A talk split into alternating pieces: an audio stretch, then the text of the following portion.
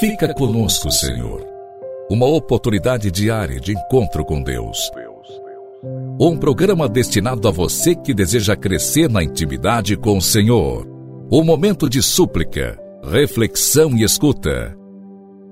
Fica conosco, Senhor. Apresentação: Padre Gilson Jardini.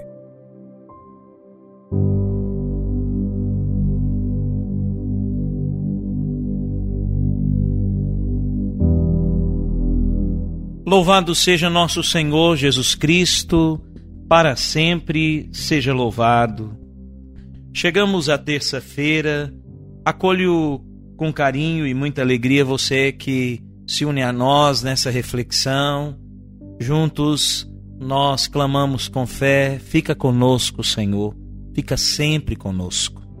Hoje quero refletir contigo numa leitura, a segunda do ofício das leituras na liturgia das horas, que a igreja reza, oração oficial da igreja.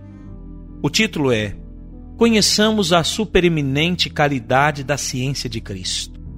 O Senhor Salvador levantou a voz e com incomparável majestade disse: saibam todos que depois da tribulação se seguirá a graça.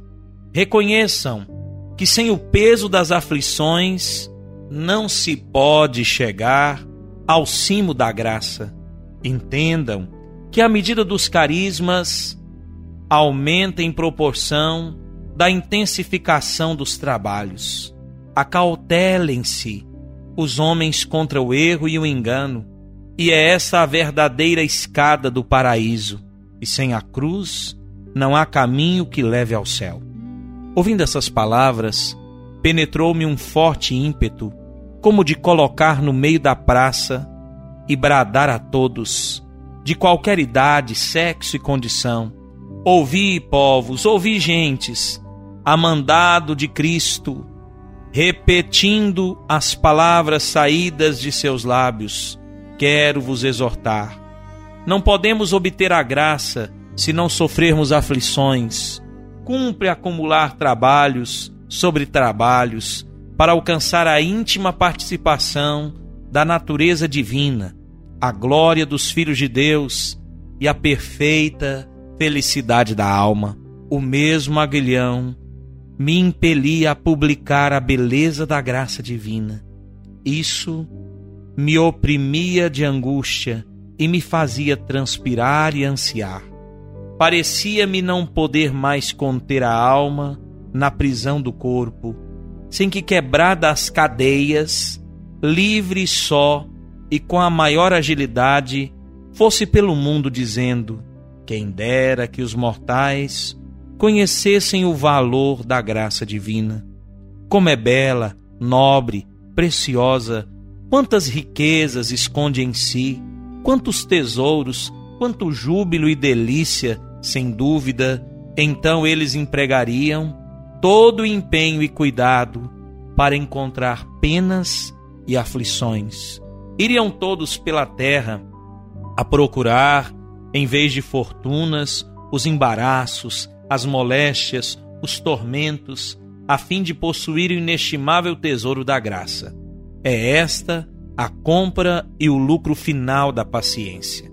Ninguém se queixaria da cruz, nem dos sofrimentos que lhe adviriam, talvez, se conhecessem a balança onde são pesados para serem distribuídos aos homens. Que beleza! Aquilo que nos ensina Santa Rosa de Lima, padroeira da nossa América Latina. Ela fala da cruz, do sofrimento, dos desafios e diz que são eles, na verdade, não motivo de murmuração, de tristeza, de angústia, de pesar, de revolta contra Deus, mas motivo de alegria e de glória. Muito bonito aquilo que nos testemunha essa querida santa. Eu tenho insistido com isso também no nosso programa. Às vezes, o sofrimento que pode nos trazer tão grandes graças, que pode nos preparar para a glória futura, para a alegria do céu, nós rejeitamos.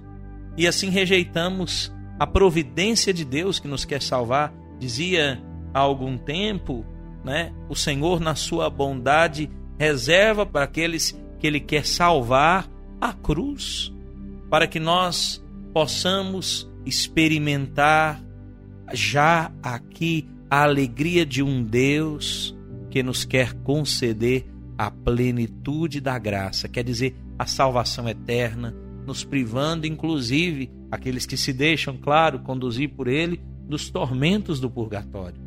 Deixo a você meu abraço, manifesto minha alegria de partilhar contigo desses minutos onde juntos nós crescemos espiritualmente na fé e com muita devoção pedimos ao Senhor, fica conosco, Senhor. Nós sabemos que sozinhos nós não podemos prosseguir.